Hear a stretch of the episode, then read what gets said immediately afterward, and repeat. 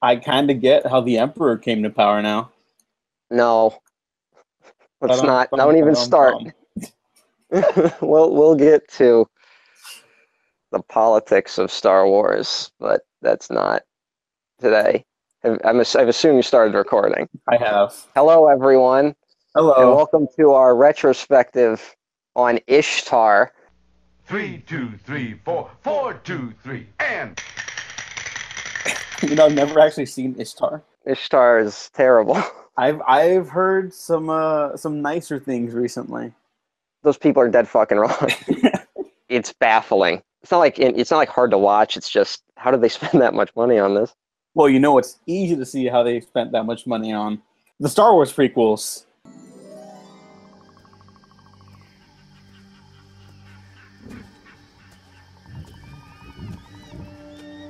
You know what else they Oh. spent it on?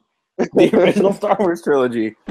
Star Wars, starring Mark Hamill, I'm Luke Skywalker. I'm here to rescue you. Aren't you a little short for a stormtrooper? Harrison Ford, Boring conversation anyway. Luke, we're gonna get company! I think we took a wrong turn. Carrie Fisher, Good luck. Alec Guinness, You can't win, Darth. If you strike me down, I shall become more powerful than you can possibly imagine. which is what Yeah, there we go. we're here to talk about. One in Yes. particular today. But uh I mean let's just I guess this is the the announcement that we're doing a Star Wars retrospective to lead up to Star Wars The Last Jedi. Coming at you. this Yeah. December, if we make it.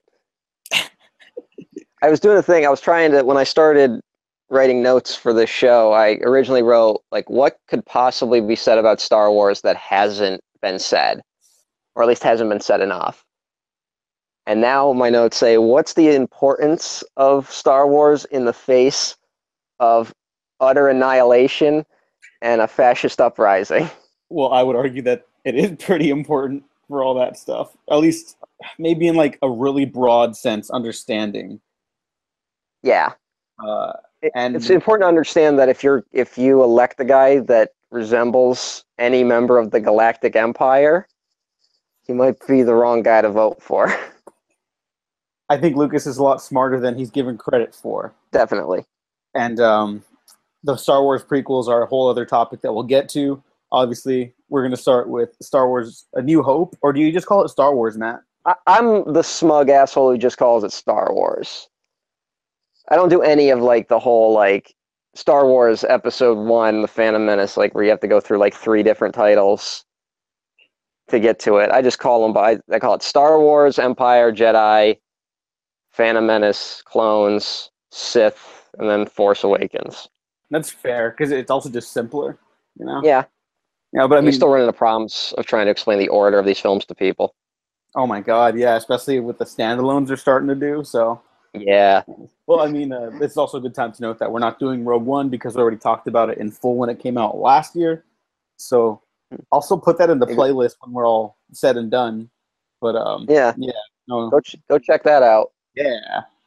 I think I pretty much still agree with what I said in it. I've So- I've softened a little bit on the first act and a little bit on the second, but that third act's so fucking good. I'm still like head over heels pretty much. Yeah. Before we start in the the story and like the meaning of Star Wars and the characters, I think you might know a, a little more than I do about the the production history of Star Wars. I think most of it is relatively well known, but I think some are like internet urban legends now.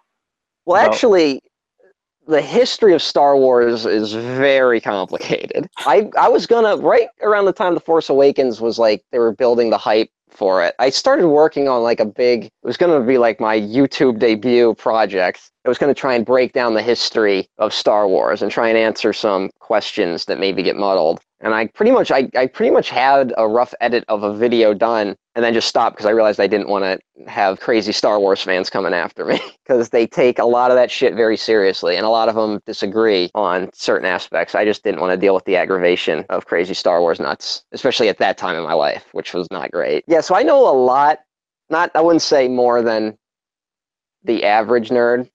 Like if I got to like a real nerd, nerd it would be like, you know, Bible quoting with a nun I know a decent. I, I've read. There's you know there's two really good books. The Secret History of Star Wars, which was written by a fan, I believe, and like self-published. This guy went through like so many old like fanzines of Star Wars and got like all these quotes from Lucas, and it's a really good way to see how Star Wars evolves over the years. Then there's How Star Wars Conquered the Universe, which is a pretty good companion piece to that book, which also goes over the cultural impact of Star Wars. And then there are the official Lucasfilms making of books that are like 40 bucks each, that are like huge hardcover books that are pretty great if you want to know all that stuff. If you want more information, go to those books. So I'm giving I'm going to be giving some very vague descriptions of things. What I didn't know until a couple years ago was uh, that George Lucas had wanted to do a, a Flash Gordon movie before this.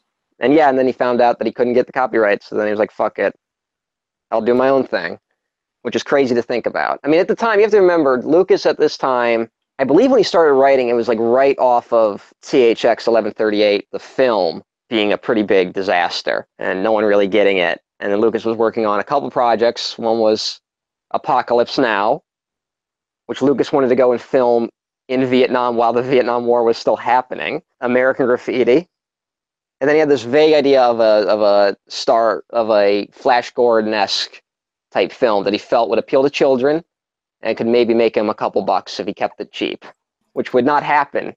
Well, one thing I want to say before I get into, I'm going to go over the early scripts of Star Wars, um, which are kind of fucking ridiculous. But it's so hard to get exact information on the origins of a lot of the things in Star Wars. Like the big one being like the origin of like the character of Darth Vader. If you if you read any interview of George Lucas from the era of the prequels, he'll say things like, I knew the whole time that this was a story about Darth Vader. And I knew from the beginning it was going to be about father who had these twin children, and then the father went evil, and the twin children had to help save him. Um, and that it's technically technically Star Wars is about the tragedy of Darth Vader. That's complete bullshit. even if we go, even if we have the cutoff point being when A New Hope was released, when the original Star Wars was released, at that moment, Lucas did not know that Darth Vader was Luke's father or that Princess Leia was Luke's sister. None of that was set in stone at the time. That those all those ideas came later. When when you when you were looking at Star Wars, you have to get into the mindset of none of the other films exist. It's a hard mindset to get into. You have to look at Star Wars as just like a single film where there are no sequels. There's none of this backstory nonsense just try and look at it for what it is and it leads to a lot of interesting interpretations of star wars let's just say I mean, even just like the immediate sequels, if we don't take it as its own thing, it's kind of clear that not everything was planned ahead of time. yeah And that's okay, you know? yeah it's fine i want to i want to stress that when i'm saying like i'll be talking about how you know certain ideas were not set in stone at certain times and how ideas change. And when I talk about the original ideas, I'm not talking about which ideas are right and wrong. I'm just talking about how ideas change. Mhm. And it's totally fine for these films to grow organically. We'll run into problems with how those films grow when it goes from being a collective of people working on these Star Wars films to a single voice working on the Star Wars films to a corporation working on Star Wars films and how the future might be a little uh, frightening with how they handle it. It's so weird how each trilogy kind of represents that, or not kind of, does represent that. And Yeah. I'll be very interested to talk about that eventually when we get to The Last Jedi. Um, Mhm. I also want to mention that well, movies grow. I mean, that's a process, especially with bigger budget movies, that not everything that's on the page is going to make it onto the screen, or maybe not the way it was en- envisioned. And sometimes that works out for the best, and sometimes it doesn't. Like, there's no formula to making movies as much as people like to imagine that there could be. Like, Yeah. that's just not how it works, you know? It's like there's no formula for raising a kid, you know? I mean, obviously, they're both complicated in their own distinct ways but there's there's no um, there's right and wrong in terms of like the technical aspects of a movie and there's teaching your kid right and wrong and then like enabling them to to grow out of that but it, it's more complicated than just a series of numbers and, and writing There's no idea island There's no idea. There's no island where people go and they say, "Hey, this idea might be good," and then they bring it back fully formed. That's not how creativity works. But Star Wars is unique because, again, like I said, not just in interviews George Lucas has given where he's tried to rewrite the history. In the official Lucasfilm documentary, Empire of Dreams, which is you could call the definitive documentary about the making of Star Wars, um, they totally just rewrite history on how certain ideas were developed. Like, you know, George Lucas always goes like, "Well, I wrote this script that was so long, I had to divide it up into multiple films," which isn't true. And the actual line in the documentary about Darth Vader is that Darth Vader was there from practically the beginning, which also isn't true. I think Darth Vader appears in like the second or third rough outline of Star Wars. That's the other thing because Star Wars is this weird object like we when you look at these you know these notes of george lucas they're kind of treated as like holy relics and it's hard to really you see all the pieces that will later be things in the franchise but it's also hard to imagine what it was like for him just knocking these ideas out One of my first uh, run-ins with the original Star Wars script, or at least one of the original scripts, was actually in comic book form. A couple years back, they were really promoting like, "Oh, this is the adaptation of one of the original versions of Star Wars," and everyone thought uh, like, "Oh, that's so cool," you know, and seeing it like in this animated form. And it's uh, there's a reason they didn't make that version. Yes there is really fucking bad. oh my god yes that's i think that's the first rough draft of the movie actually that was adapted star wars goes through a lot of weird permutations i guess one could say um, the first thing you can find the first like two things you can find is when lucas sat down and decided you know i'm going to make this space movie for kids. Um, which i'm not saying like i'm not trying to be insulting when i say for kids because that's george lucas has kind of actually used that phrase disparagingly himself. But uh, he really was trying to make a film for kids but also have like a weird political bent to it which we'll get into. Um, he sat down and just kind of like you know free writing just tried to come up with a bunch of different names for characters. And you can find those lists out there somewhere where there's characters like xerxes the second or something like that. And like you know names that vaguely sound like kenobi and things like that. But the first actual attempt to sit down and write it um, he wrote like a two page just just you know free writing. They just titled the journal of the Whills and the, the first line from the Journal of the Whills goes This is the story of Mace Windy, a revered Jedi Bendu of Ophuchi, related to us by C.J. Thorpe, Padawan learner to the famed Jedi. So that's the first thing ever written about Star Wars. And uh, you might recognize a couple things in that that came back in different forms um, Mace Windy being one. um, I love that name. Oh, that's a Oh, great. yeah. That's a great like. It's a great name for like a little uh, kid movie character. oh yeah, um, that will change as time goes on. Um, and that outline, it's literally, I think it's like two pages long. It's kind of like two stories. One is about like an alliance being overthrown, and then the other takes place four years later on a planet called Yavin, um, where Windy and CJ are uh, set to guard some sort of shipment, I believe. I think that's what happened in that first draft. But then it just stops. Like Lucas sat down to write this, probably got like two pages in and was like, fuck this. He's probably a little frustrated with himself, which is understandable. The next draft um, would be something called just the Star Wars. So, hey, nice and simple, right? Um, not as weird as the Journal of the Whills, um, which would be about a galactic civil war, a character named uh, General Luke Skywalker, a princess was involved, and it followed two bureaucrat- bureaucrats who discover a storage of valuable spice. Um, and this is the first one. There's a lot of uh, connections to the popular book Dune. I think Lucas looked at Dune and just kind of used some elements from it to help build his sci-fi world. And that's not saying that he ripped it off. He took everything from every sci-fi pulp book written up to that point and used bits and pieces of them in Star Wars. You can talk about the sources of Star Wars for a fucking hour, but we probably shouldn't do that. Yeah, Um, I, I didn't want to get into the whole Kurosawa thing. Well, I think we should a little bit. a little bit because this is the first one that kind of taps into the Hidden Fortress, which is a Kurosawa film, and Lucas used the Hidden Fortress as a template to kind of start building a story around. Um, some people say he ripped off the Hidden Fortress completely, which also is not true. Um, it's very likely in his earlier drafts that he was working off a synopsis of the Hidden Fortress, and he wasn't actually, you know, because this is like the 70s, you know, home video wasn't a thing. So um, he couldn't just watch the movie constantly. He probably just worked off and then started building his own story on top of that, which is also like copying, you know, what someone like Sergio Leone did when he made, you know, Fistful of Dollars, which is just copying Yojimbo. Hmm. And so I think you, Lucas just said, I need a basic structure to pin some of these nutty things on. And that's so he just took the Hidden Fortress and started with that. And so the second draft it also features uh, two rebel boys who are trained by General Skywalker, and you have stuff in it like you have a cantina scene, um, you have a space battle, and you have a prison escape.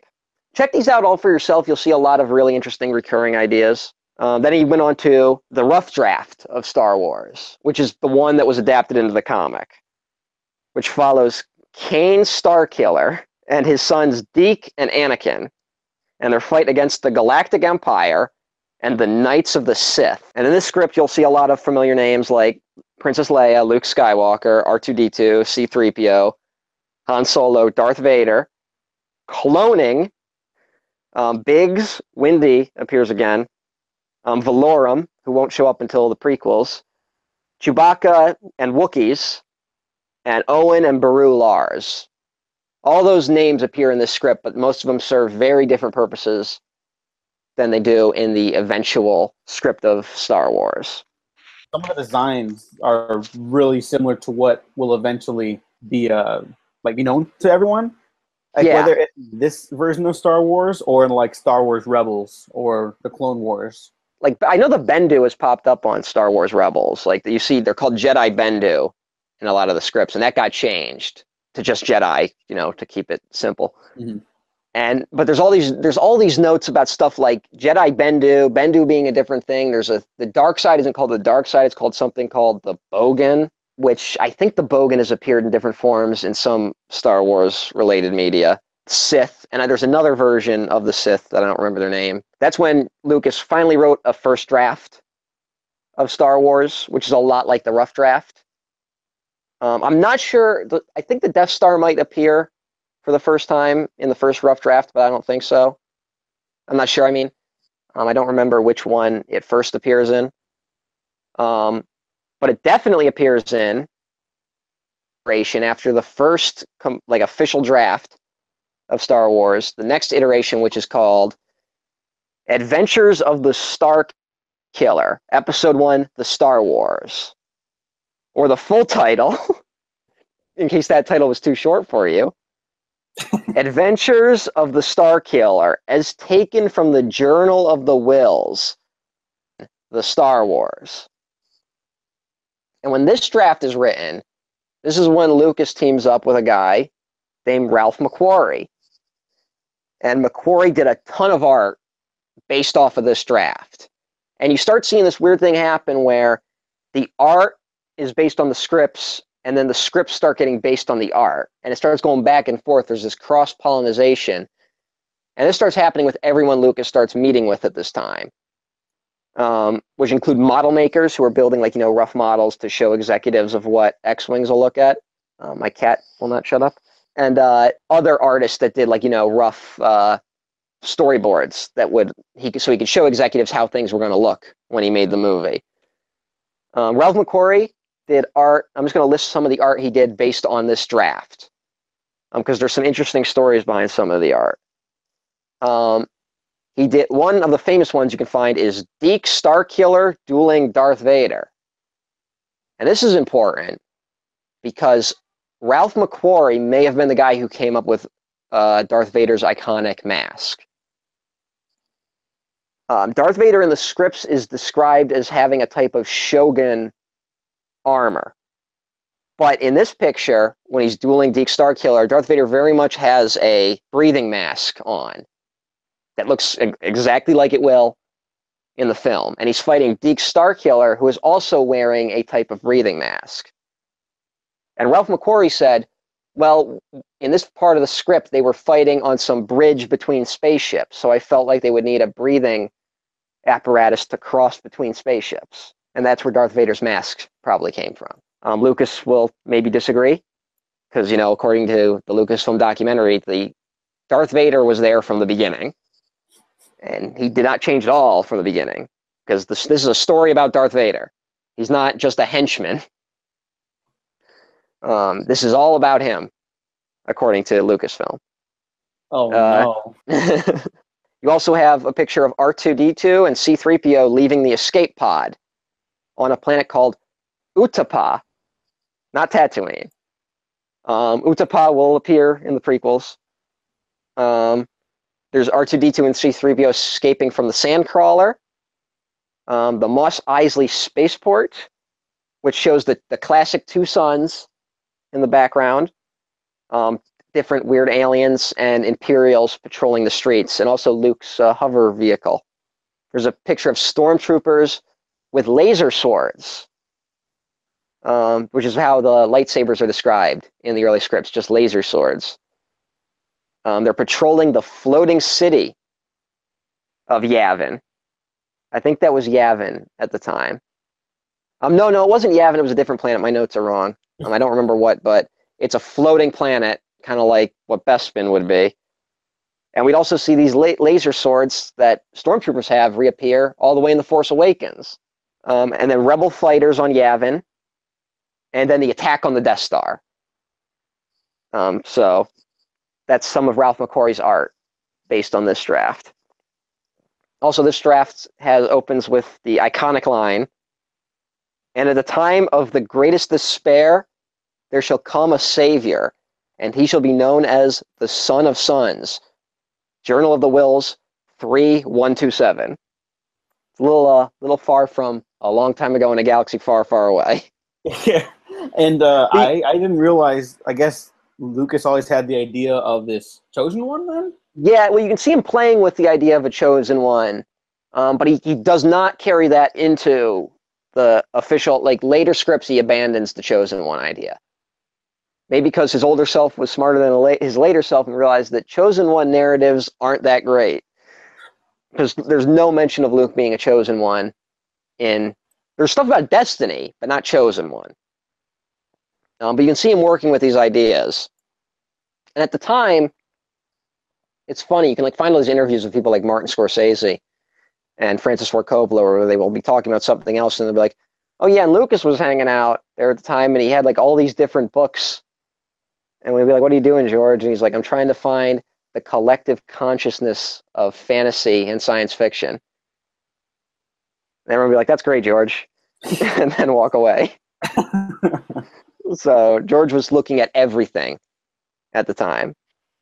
Um, this is the one where Luke, in this version of script, Luke becomes the main character instead of uh, Luke was the princess's general in other versions of the script. Um, it starts with R2D2, much like it's the opening of this is very similar to the opening of Star Wars with R2D2 and C3PO escaping from a captured ship. But this has the uh, MacGuffin of the Kyber crystals, which are like some like important resource that people are trying to get. And this is from the Hidden Fortress. The Hidden Fortress is this whole subplot about the whole plot about the princess's gold that is being smuggled out, and Lucas like can't let go of this gold idea until like the very final draft of Star Wars. And here's where history almost took a really interesting turn. Between drafts, Lucas decided that most fantasy, most popular fantasy and sci-fi stories, more more fantasy, which is what he's leaning on. Um, the protagonist is a girl. You know, Wizard of Oz. You know, Alice in Wonderland. Even stuff like you know Goldilocks, Cinderella. the girl's the main character. So Lucas thought maybe I should have a girl protagonist. So Luke was changed to a girl. And Ralph McQuarrie did a couple paintings, couple, I mean, uh, drawings of Luke as a girl. And these are often mistaken as early drafts of Princess Leia, but no, this is Luke as a girl. I don't know if they ever gave Luke as a girl a name, but uh, maybe she could make that choice. Uh, so there's a there's an official poster. You can look it up, like look up like early poster for Star Wars. It has that weird looking Chewbacca on it. Um, that is now used for that one character on Rebels. You know what I'm talking about? Yeah, yeah, that's Zeb. But that poster, it looks like you know there's a girl in the front, and you're like, oh, is that Princess Leia? Because they would have similar images of Princess Leia on posters for it. But no, that's Luke as a girl. And then the the the art that is you know supposed to be Luke with his land speeder looking at you know Mos Eisley spaceport, which is another famous image from the movie and famous uh, Ralph McQuarrie um, work. Oh yeah, I, I It's- love that little piece. I, I I adore that, image. That's Luke as a girl Awesome. standing there. So that almost happened. Let me to skip ahead a little, but casting, we almost had a black Han Solo. Um, I I forget the actor's name, but it was the actor who played the mayor on The Wire, and was also the science teacher who stopped the train in Super Eight. He auditioned for Han Solo Oh shit. at one.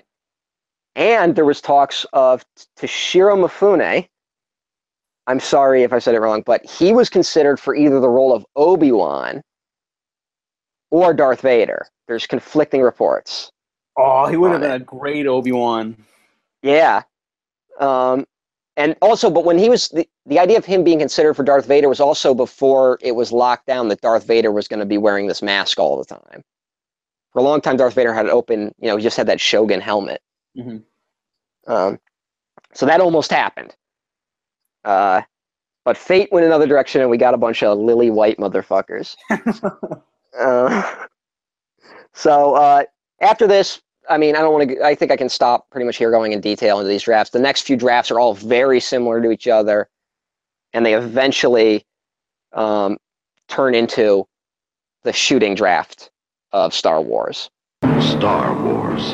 A billion years in the making. The Force will be with you. Always.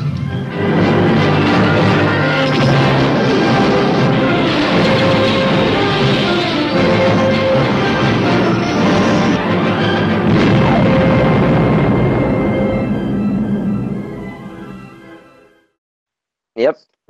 Isn't that exciting, kids? It's, it's BTS. It's what, Hey. what the, the kids look for nowadays. I highly recommend to go read this shit, and also for people at Lucasfilm to just blatantly take ideas out of it and just keep reusing them to keep these movies going. Because I think I would like to see a lot of this stuff appear in different, more coherent stories. Um, so yeah, but this also dispels the idea that Lucas had a grand plan. He didn't. I think there's a famous outline somewhere out there where uh, Lucas has like six six or nine episodes written down and he has like brief statements written next to each one and some people go like this is a part of his grand plan but that outline was not written until after the release of the first star wars i, I could go into a lot of other weird directions this takes um, including that the opening scene would have been wookiees growling at each other and then opening up a storybook that would then tell the story of Star Wars. Oh well, we do kind of get something like that. Yes, we do. in in a thing called the Holiday Special, which means that George Luke that the Wookiees howling at each other in Star in the Star Wars Holiday Special was probably George Lucas's idea. And he would And go on so- record as, as saying that uh, he would destroy every copy with a hammer if he could. Yeah. Which uh, Um, which is funny until we talk about how he has treated the actual Star Wars films over the years. oh. Um, and also, he denied its existence for years. like, for years, like before the internet, he said it didn't exist. it was suppressed. fucking, fucking, like more so than the Manhattan Project. Fucking, it was. They tried to cover it up, but they couldn't. Um, so that's just a fascinating thing about Star Wars. Uh, There's a Another- another, another universe where Twin Peaks: The Return has an episode dedicated to the holiday special being Oh. the birth of evil. yeah, fuck yeah. um, there's a lot of the funny, the fun thing to go through Star Wars history is to just see all the weird directions it could have gone in. I mean, it's a lot of fun if you really like this stuff, and you like filmmaking in general, because you know you get to learn a lot about the process. Um, at, in the '70s, at least, um, the, the filmmaking process isn't as magical in uh, 2017, I would say. Uh, Um, but even regardless, just uh, like how he would scour through all this material to look for like inspiration and like direction for stories and like Mm. Even just like the group process, like that, like you mentioned, they bounce off each other. Like, oh, this looks cool, so maybe the story could do this. Well, they wrote this. What if this?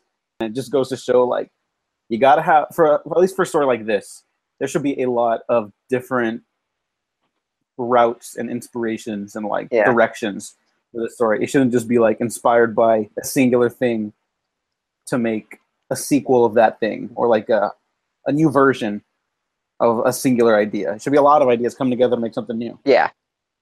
And I, just, I love just, it's fun to look at the cross pollination of different ideas coming together. Like, just like how things change when you start bringing art, an artist on, and how things change when you bring a model maker on, and how things change when you bring, you know, special effects people on. Also, like, I wish Lucas was more open to the fact, like, we just did just be, just talk about like all the different ideas that helped inform him and all the other people he worked with on these films. But in like more recent years, he's been very determined to be like, I am the creator of Star Wars. And he doesn't like giving credit to other people. That's too bad. It really is. You can find older interviews where he does credit stuff, where he talks a little bit more about, you know, Flash Gordon and like Asimov's Foundation series uh, as inspiration for Star Wars. Um, but and also he brought in two people. I I don't remember the names, but he had two people help rewrite the dialogue for Star Wars to help make it a little less clunky at times. Because fuck, is there a lot of clunky dialogue in the first Star Wars? that is delivered amazingly. That's the weird thing.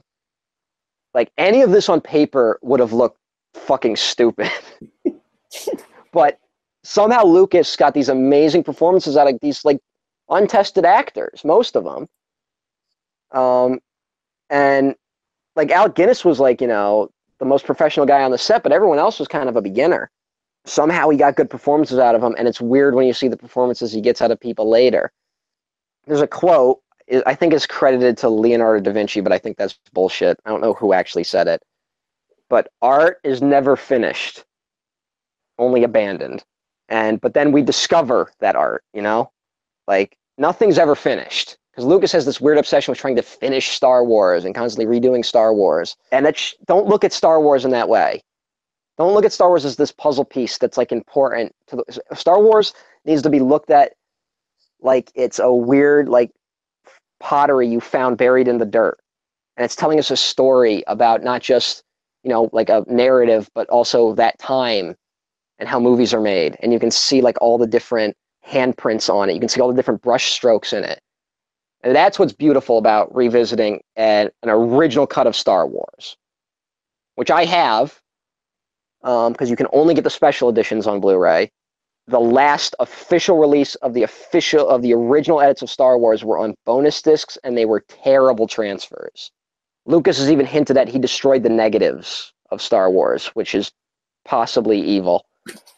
Um, but like like I I illegally there's a group out there that you know like a group of fans just on their free time who basically saved the original cuts of Star Wars and they made these beautiful HD re like you know um what would restorations of the film that you can you know torrent and put on a Blu-ray disc and then watch.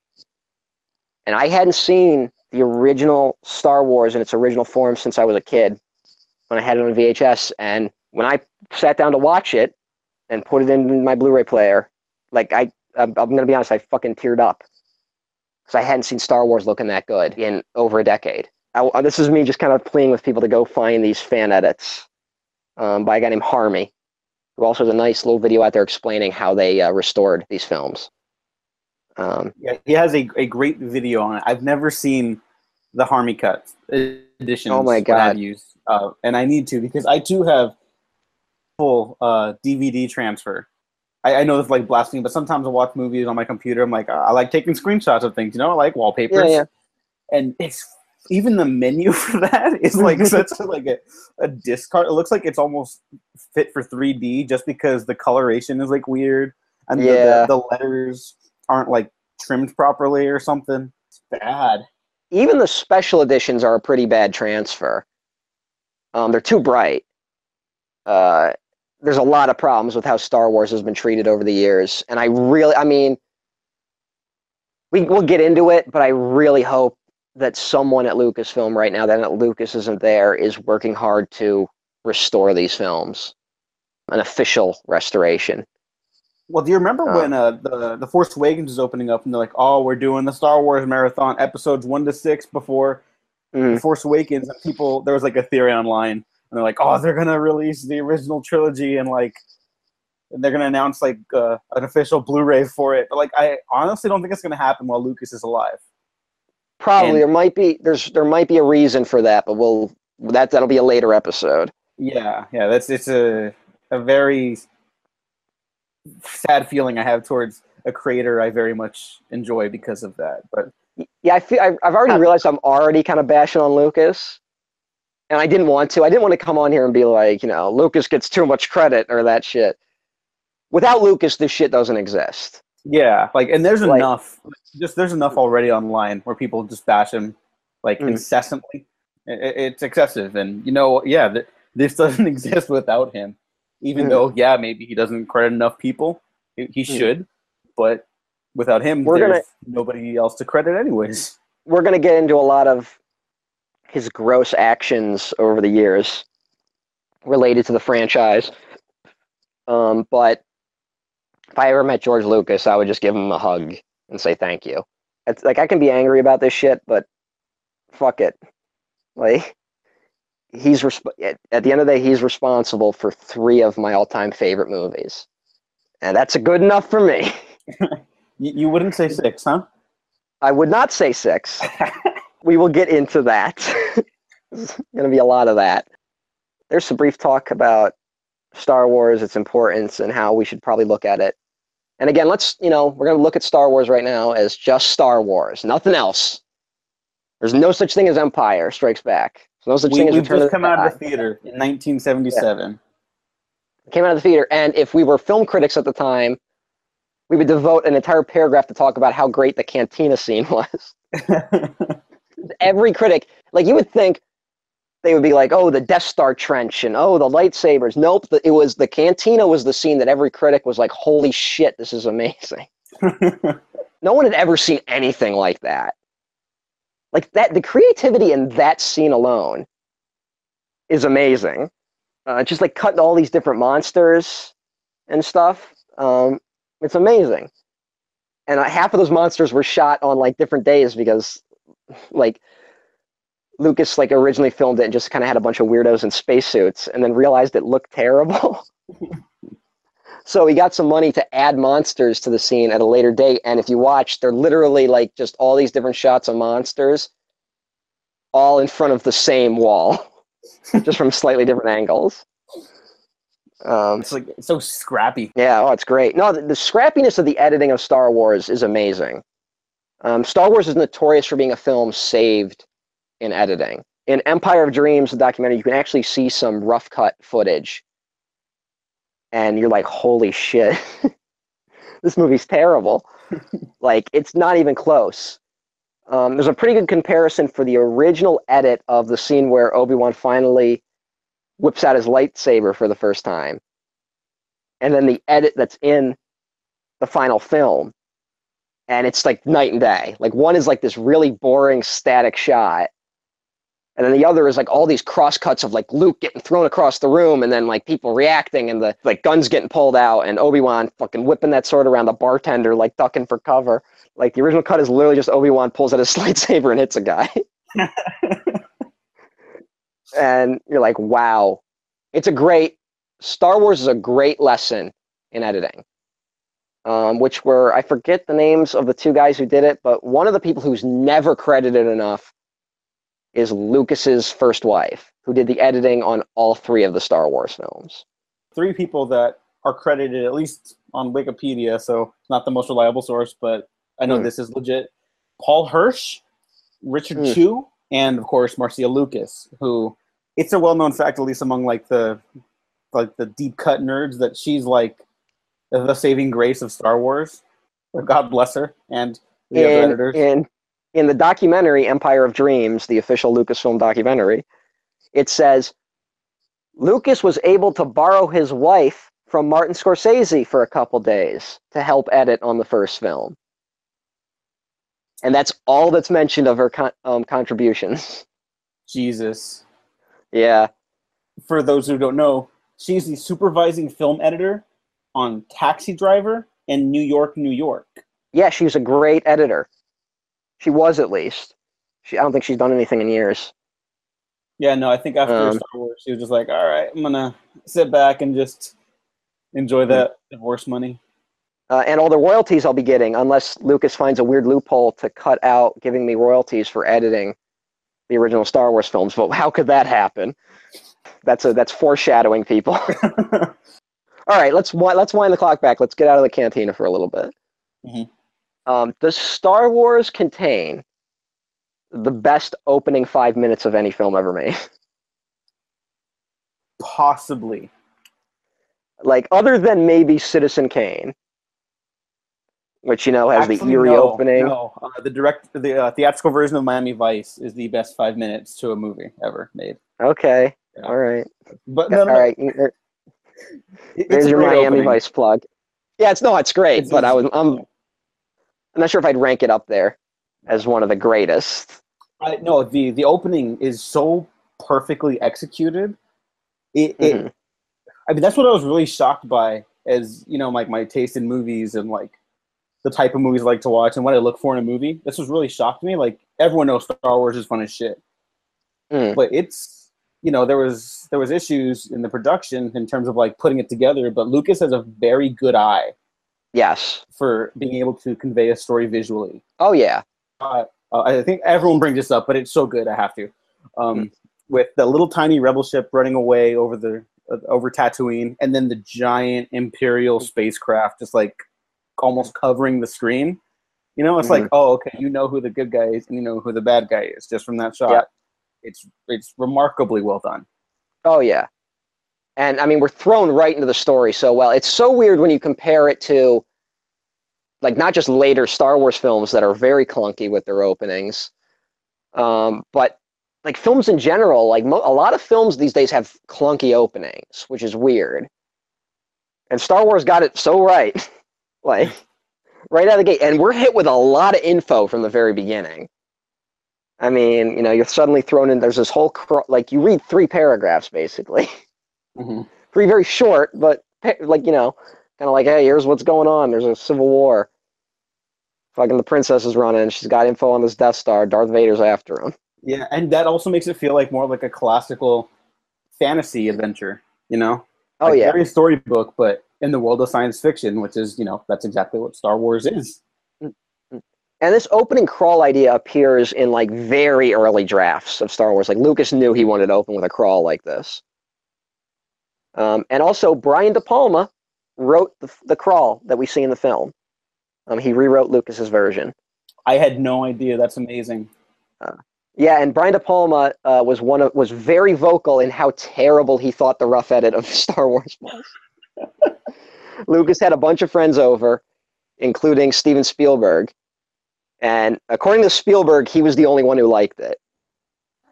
And ever and Brian De Palma was literally like, "Fuck it, Lucas has lost it. this movie's gonna be terrible."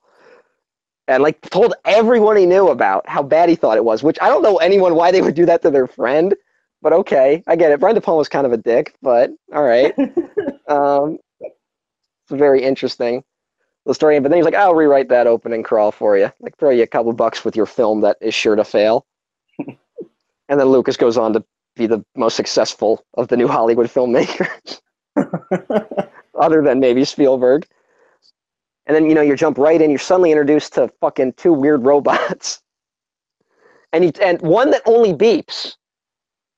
Like I just it I can't imagine going to see this in 1977. You know, like we live in such a post Star Wars world that even when we're little kids, we kind of get you know raised on a lot of different things that'll gear us up for something like Star Wars. It's but to me, like tr- trying to get my head around like walking into a dark theater and probably not even seeing a preview for the movie. And just kind of hearing about it in a newspaper or from friends.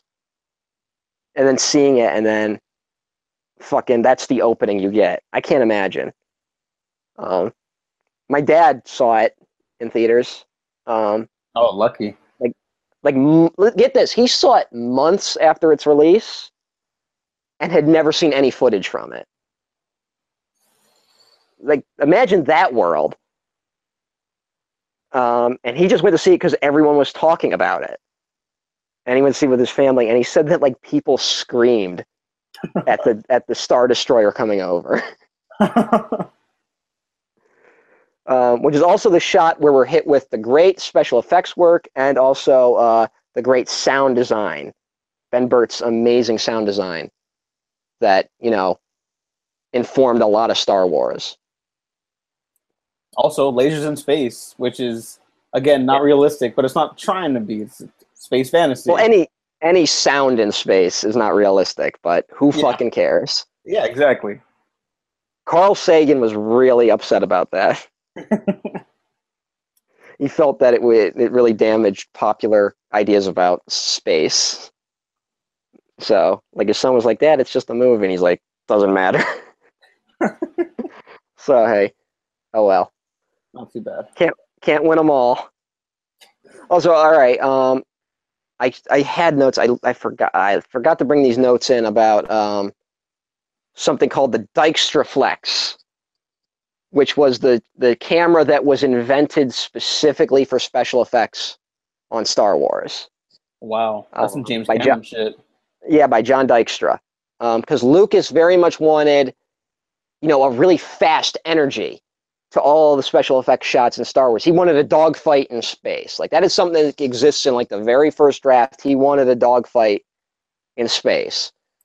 Um, the problem was the way special effects worked at the time was that they all had to be very static special effects shots. Um, I wish I don't have my notes. I, I'm gonna fuck up explaining how this works, but when you layer different shots together, the camera has to be in the exact same position, or else it'll fuck up the shot. Um, you can't have the camera moving too much. Um, so it has to be the same exact camera angle on the background, which would be space, or maybe some planets, you know, like you know a matte painting. The same effect on you know the a model in the background, and then the same exact angle on a model in the foreground. I know I'm fucking up explaining this. Look it up. It's really interesting stuff. Um, but John Dykstra wanted to build a camera that basically could follow the movements for one shot of a like of a, let's say a model, and then recreate that exact same shot when filming a background. Um, the camera would move in the exact same way. Uh, and this is how we get a lot of the interesting dynamic panning shots in Star Wars, like the space battles. Um, there's all sorts of video on it. The only problem is um, Dykstra would go to spend like 90% of the first special effects budget on this camera.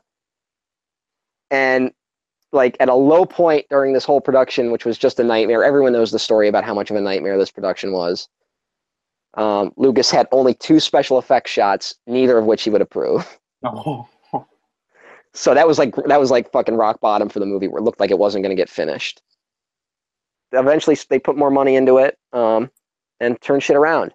An unsung hero of Star Wars is Alan Ladd Jr., who was the head of uh, 20th Century Fox at the time, and he specifically went looking for weird projects from up and coming directors because he found the script for Star Wars and he found the script for Alien. So those were like two of the biggest sci-fi films ever. He was looking for them, um, and he produced them through Fox. And then Fox would fire him uh, during the Oh. production of Empire because they blamed him on not securing the merchandising deals and the sequel rights to Star Wars, which Lucas did. Um, they they felt Lucas pulled a fast one on the studio. And then Alan Ladd Jr. would go on to found the Ladd Company, which would produce Blade Runner, The Right Stuff, and Once Upon a Time in America. Three great movies, and then go bankrupt. oh my god, none of those made money. Yeah, none of them did. And also part of it is his fault. I mean, the the Ladd Company, you know, re-edited Blade Runner, and they re-edited Once Upon a Time in America to the point where Once Upon a Time in America for years was essentially unwatchable. And then only recently can you get versions of the film that actually work.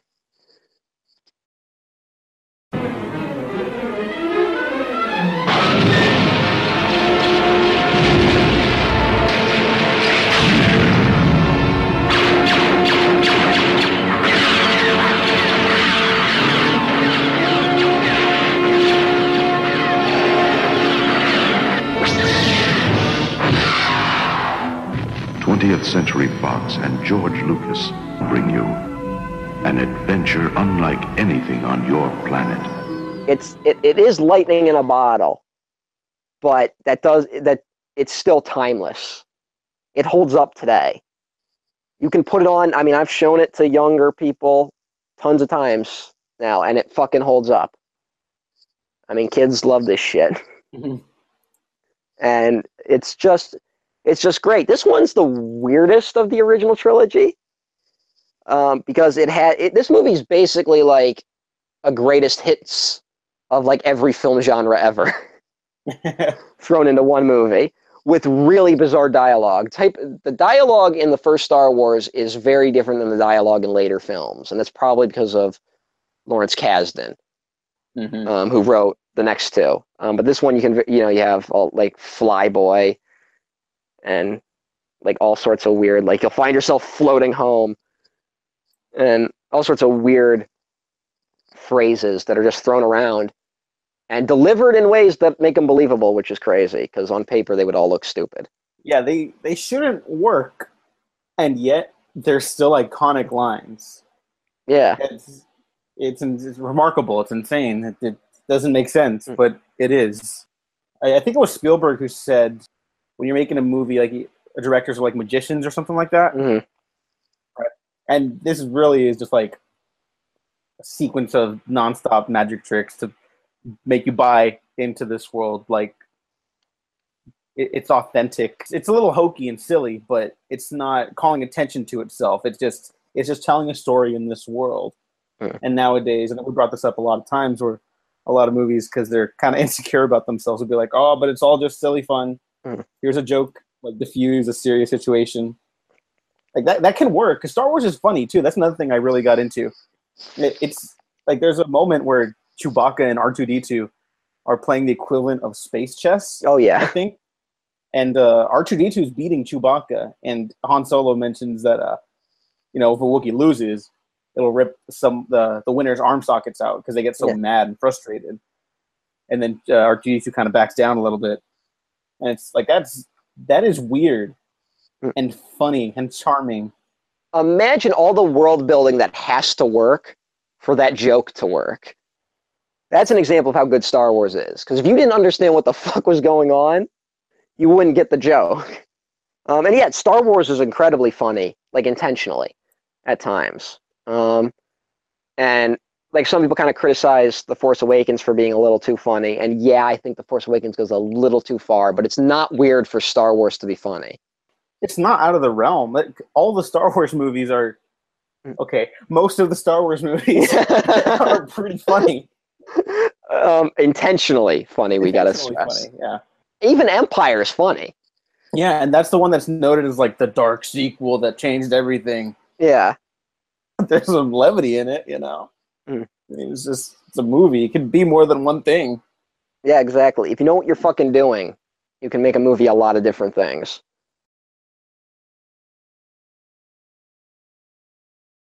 Is C3PO an asshole? Um, yeah, but not like a horrible asshole.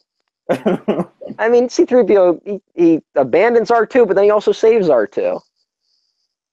I mean, C3PO is a very conflicted guy. Got C3PO's been through a lot. okay, that that's true. Even just that, I guess, is kind of intense. I haven't had sh- I haven't had shit like that happen to me since I've been in Vegas. And then he's like lying to Luke for R2. C3PO's loyal to R2, so except for that one time when they abandoned each other. Oh yeah. Well, I mean, tensions were high at that moment, you know. yeah, at that point it felt like shit was bad. I mean, because that was when R2 was babbling about a secret mission. She was like, "You're fucking losing it."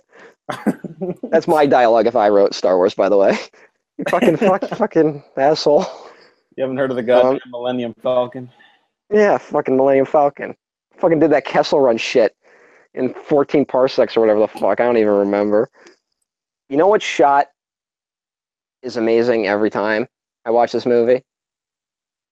Fucking Luke just looking at those two suns. You mean the best shot in the series? Yeah, that the whole series is in that shot, and John Williams' score really gets to shine. Oh my god, how have I not even talked to? I, let's talk about the Luke scene for a second. But I'm I'm going back to Williams immediately afterwards because that is that's something else. Um, Yeah, the, they they fucking got the luckiest guy. I mean, fuck Uh, was it at one point? Luke just looking out at at- it's almost cathartic in a way, but not not really. Maybe that's the wrong word for it. It's We all feel how Luke is feeling in that moment, and it shows how universal those type of feelings are. Especially because the shot never lets us forget that we're on a planet on the uh, on a in a completely different galaxy. I mean, you're never it, you're reminded that this is a weird movie with space wizards, and it's also a movie about a kid who doesn't know what where his place is in the world, and that's great.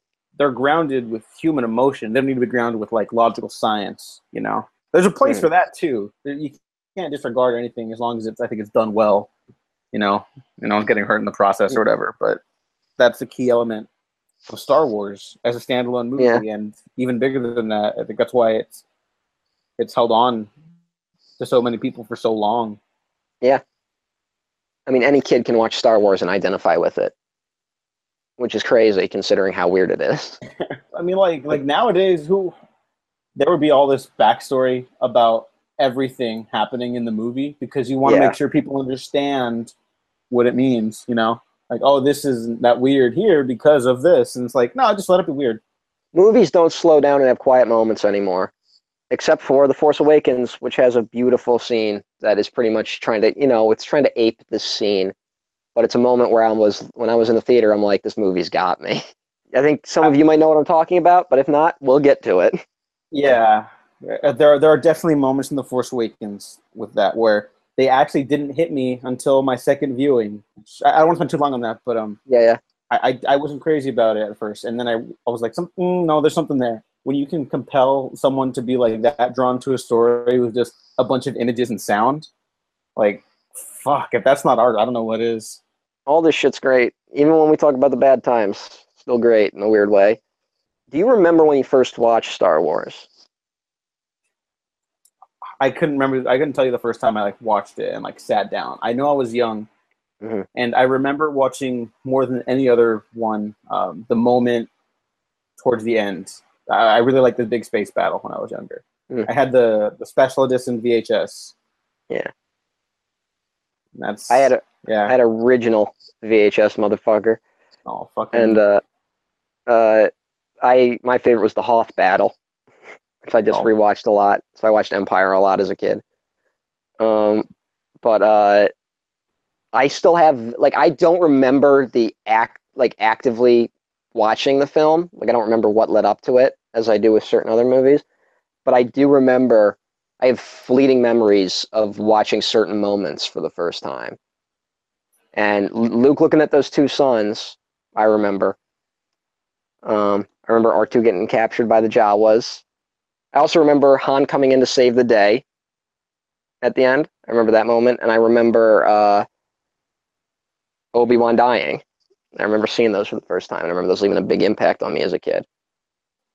Which I can use that to segue into uh, Alec Guinness, notorious hater of Star Wars, um, but somehow managed to bring in a fucking amazing performance. Watch that scene when he first meets Luke and Luke mentions the name Obi Wan, and tell me you don't get chills.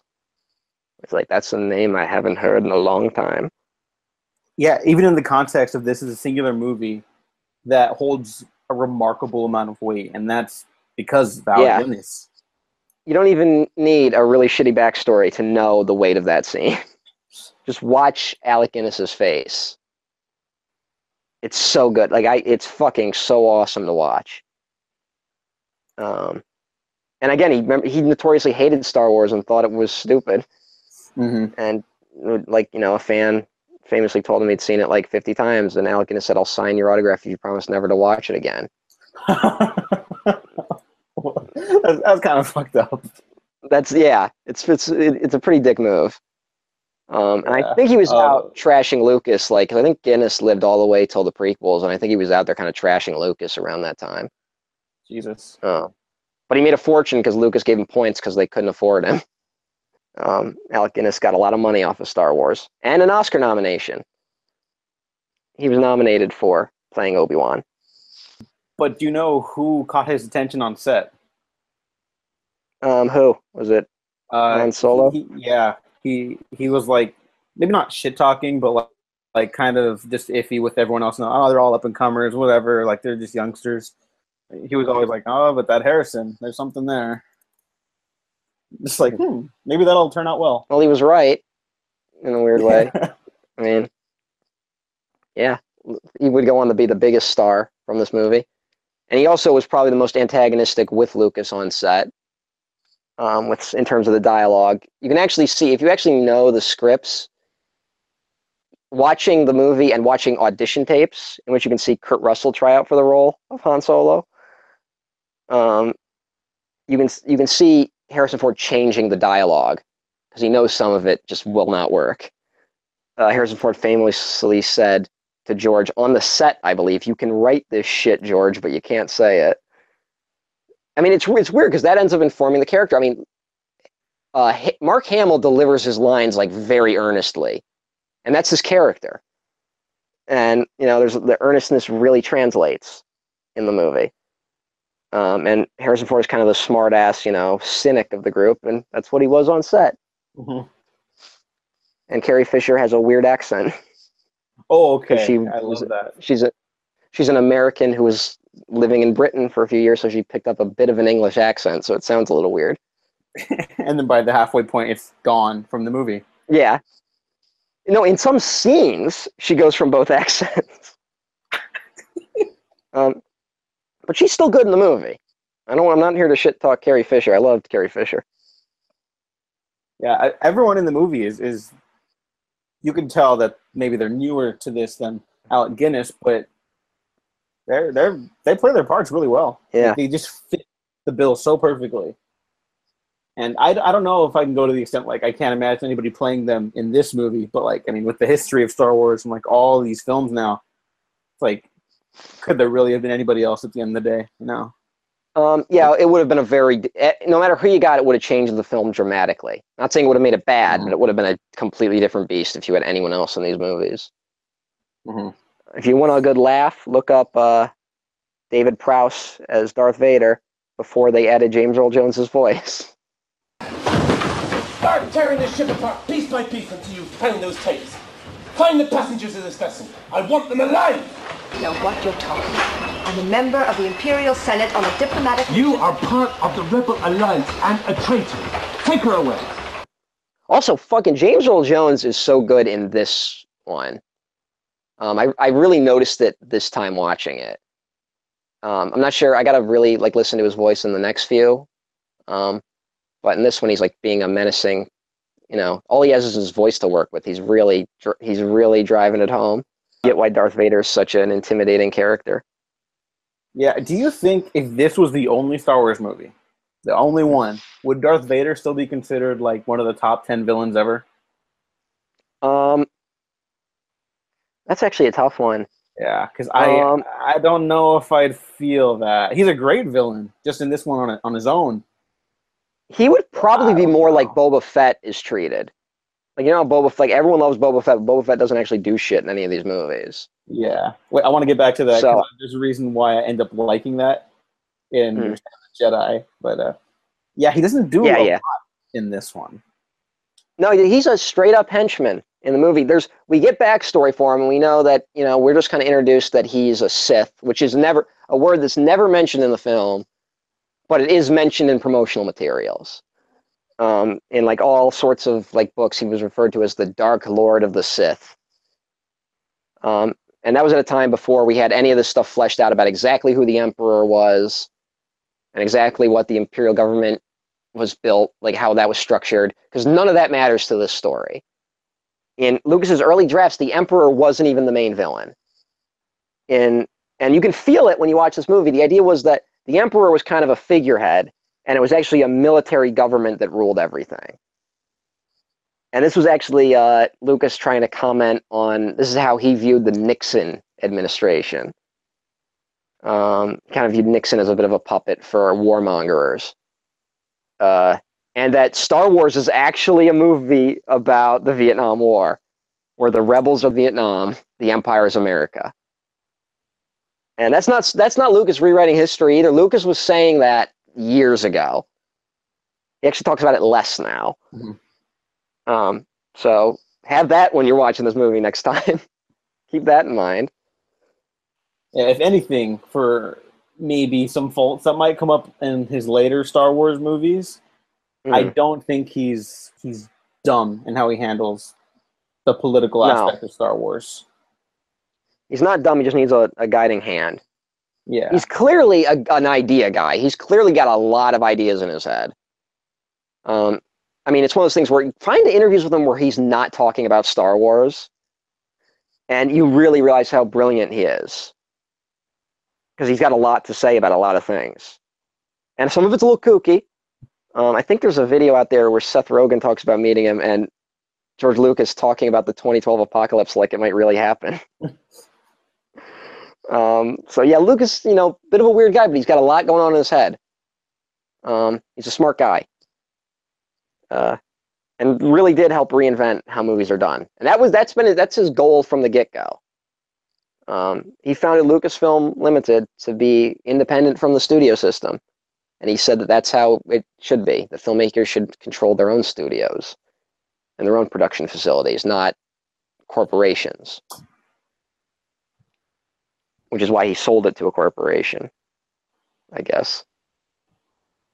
George, you're a weird guy, full of contradictions. And actually, to, to talk about something more current, uh, it'll have come out by the time this is uploaded. But uh, Logan Lucky is doing something similar for Soderbergh as what Lucas was talking about for why he created Lucasfilm. You know, so there's no Mhm. middleman for between the audience and the filmmaker. Where it's like I don't know all the details, but it's like this production that is almost solely funded without like uh, studio interference because that's why Soderbergh ended up leaving filmmaking for a couple years. yeah. He was frustrated with all that. Well, that's been happening. A couple of directors have been trying stuff like that. I mean, a weird example, but Kevin Smith has kind of been doing shit like that.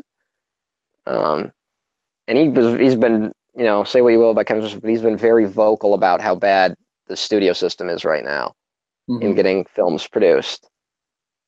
And uh, Kevin Smith might use that as an excuse to make some fucking weird ass movies. But he's Um, not but wrong. Hey, but he's not wrong. Yeah. Um, and honestly, it's better than if he just made a bunch of cop out type films. Yeah, you know what? I'll take a Tusk over a cop out. yeah, Hey. Sorry, I don't like your And I- more, Kevin. I actually really like Red State. And that's that's all I got to say about that. But back to Star Wars. Back to Star Wars, the movie that matters more to us than anything. I guess I don't know. At least at this moment, it's The up there. popular- it's fucking up there. The most popular franchise in the universe, so it's not exactly that weird to like it. It's a little weird to know what the Bendu is, but that's about it. Unless you're in Wow. China, because China doesn't like Star Wars apparently. Oh yeah, what's up with that? Um, I don't know. Maybe years of an oppressive regime um, has changed how they view movies. That, Uh, that might have something to do with it. Yeah. They are the they love the Transformers films, but don't really care for Star Wars. I don't know what the fuck that means, but personally, I don't think it's very good. I hope China can start making its own movies that are like good and not trying to be like American films. You didn't happen to see the Great Wall, did you? Uh, I might have seen The Great Wall, and uh, holy shit. You know what? I, Eh. I want to see China fund their own Star Wars. I just want to see what that would look like. Oh yeah, I can talk a lot about what I wish I was seeing from the Star Wars franchise right now, but I'm saving that for the end because it's going to be like a big rant. Like the end of this recording or the end of this retrospective? No, no, the end of the retrospective because I got to kind of save it for when we start talking about Disney. Okay. I have I Um, have concerns as well, but Oh, we're- yeah. we're, we're totally on the same page with that. Everything's going great right now at Disney. Didn't don't you see Ron Howard's tweets? Everyone's having fun on the Han Solo film. Nothing's wrong. Oh, Capitalism is evil and destroying our precious franchises. Uh, whatever. Franchise filmmaking is a sin. Who cares? We live in a really weird world that wants to see more Star Wars movies. Apparently, nothing can go wrong with that, of course. yep. They they won't. Everything's going to be great. It's going to be great. Matt, thank you so much for joining me again. Uh, I'm really excited to continue talking Star Wars with you. I'm very excited too. I can't wait to get more into a lot of different stuff. Um, I got a lot to talk about ahead. And thanks for having me. I like being on this podcast. It's been fun. Well, thank you. Well, I enjoy having you too. Yeah, yeah. I, I've really grown to like these retrospectives a lot, and I like sharing them with people. So, on that Yeah. note, where can people find you? People can find me on Twitter at EmperorOTN. That's it. Yay! You can find me on, on Twitter, President Diego at D E W G O Waffles. I might change the President Diego soon. Uh, Okay. um, Or you can find me on other episodes of retrospectives on the Waffle Press. So check those out, motherfuckers. yeah. Uh, You fucks. like and subscribe. If Maybe didn't like. listen to something, you fuckers. if you didn't like, like and subscribe anyways, because you might find something you do like. Uh, yeah, check out all the other retrospectives and buckle in because we got fucking seven more of these, and then oh fuck, technically eight if we do. With the last We got a lot. Oh, fuck, We, we got Okay. a lot. We got a a lot. lot. recording So- this in so advance. Look forward to that and live long and prosper. We have been professionally unprofessional. You'll be malfunctioning within a day, you nearsighted scrap pile.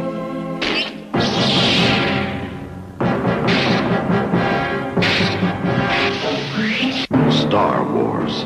A billion years in the making. The Force will be with you. Always.